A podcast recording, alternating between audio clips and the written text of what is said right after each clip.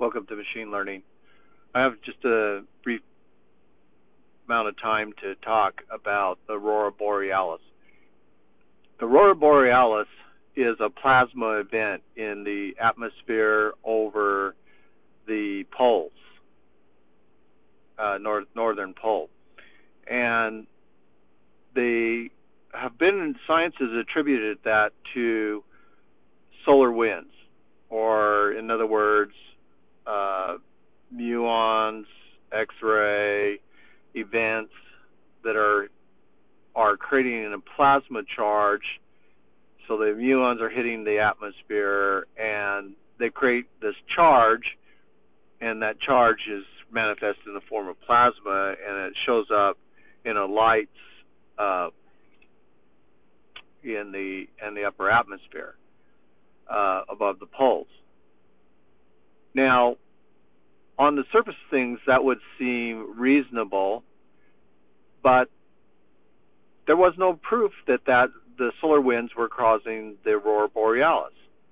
In other words, they should have been able to put a satellite up there and measure the amount of solar wind that's hitting the atmosphere and the amount of charge that's being generated in the upper atmosphere, or even simulate it through a particle simulation to see if that was um, the simulation supported the theory of the solar winds creating the aurora borealis. So if it wasn't the solar winds that created the aurora borealis, what was?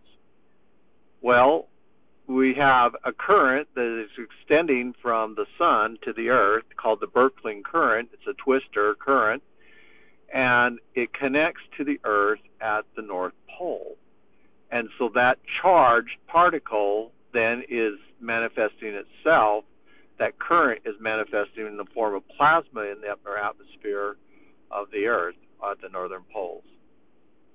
Now, one thing I found very interesting is the Cassini probe, that satellite around Saturn, that found and discovered that Saturn also has an octagonal shape at its pole where the sun's Birkeland current connects with Saturn and it forms uh, a a octagonal shape.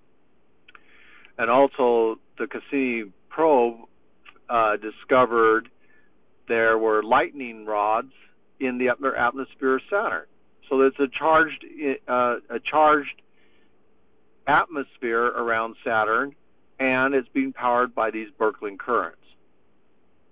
Now, one thing that was interesting is in the Saturn rings they discovered gravitational waves. And so it was shortly after that that NASA announced a device that they put up in into space to detect gravitational waves, and now they have introduced the idea of gravity as a wave. So that's my theory uh, as to why things have been so confusing uh, as it relates to the solar winds causing the aurora borealis.